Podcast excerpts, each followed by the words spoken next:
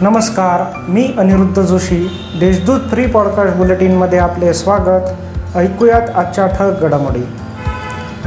द्वारका चौकातील वाहतुकीची कोंडी कायमस्वरूपी सुटावी अपघातांना आळा बसावा यासाठी द्वारका ते दत्त मंदिर चौक दरम्यानच्या सहा किलोमीटर महामार्गावर उड्डाणपूल असणे गरजेचे होते. त्यासाठी विविध निकष पूर्ण झाल्याने या रस्त्याचा राष्ट्रीय महामार्गाच्या भारतमाला योजनेत समावेश करण्यात आला. केंद्रीय मंत्री नितीन गडकरी यांनी खासदार हेमंत गोडसे यांच्या पाठपुराव्याला साथ करीत हे काम मंजूर केल्याने नाशिकच्या विकासात हा पूल मैलाचा दगड ठरणार आहे. केंद्रीय मंत्री नितीन गडकरी यांनी द्वारका ते दत्त मंदिर रस्त्याचा भारतमाला योजनेत समावेश करण्यात आल्याचे ट्विट केले आहे. त्यामुळे या प्रस्तावित उड्डाणपुलासाठी निधी कोणता विभाग देणार हा विषय निकाली निघाला आहे. केंद्रीय रस्ते वाहतूक आणि महामार्ग मंत्रालयाकडून निधी लवकरच उपलब्ध होणार असल्याचा विश्वास खासदार गोडसे यांनी व्यक्त केला आहे. आता ऐकूयात काही बातम्या झटपट. रेडक्रॉस सिग्नल नजीक राहुल ट्रेडर्स या दुकानाला शॉर्ट सर्किटमुळे अचानक आग लागण्याची घटना घडली.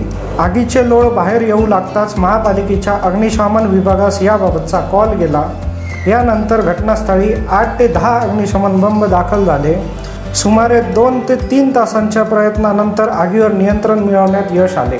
नाशिक जिल्ह्यात जोरदार पावसाला सुरुवात झाली आहे.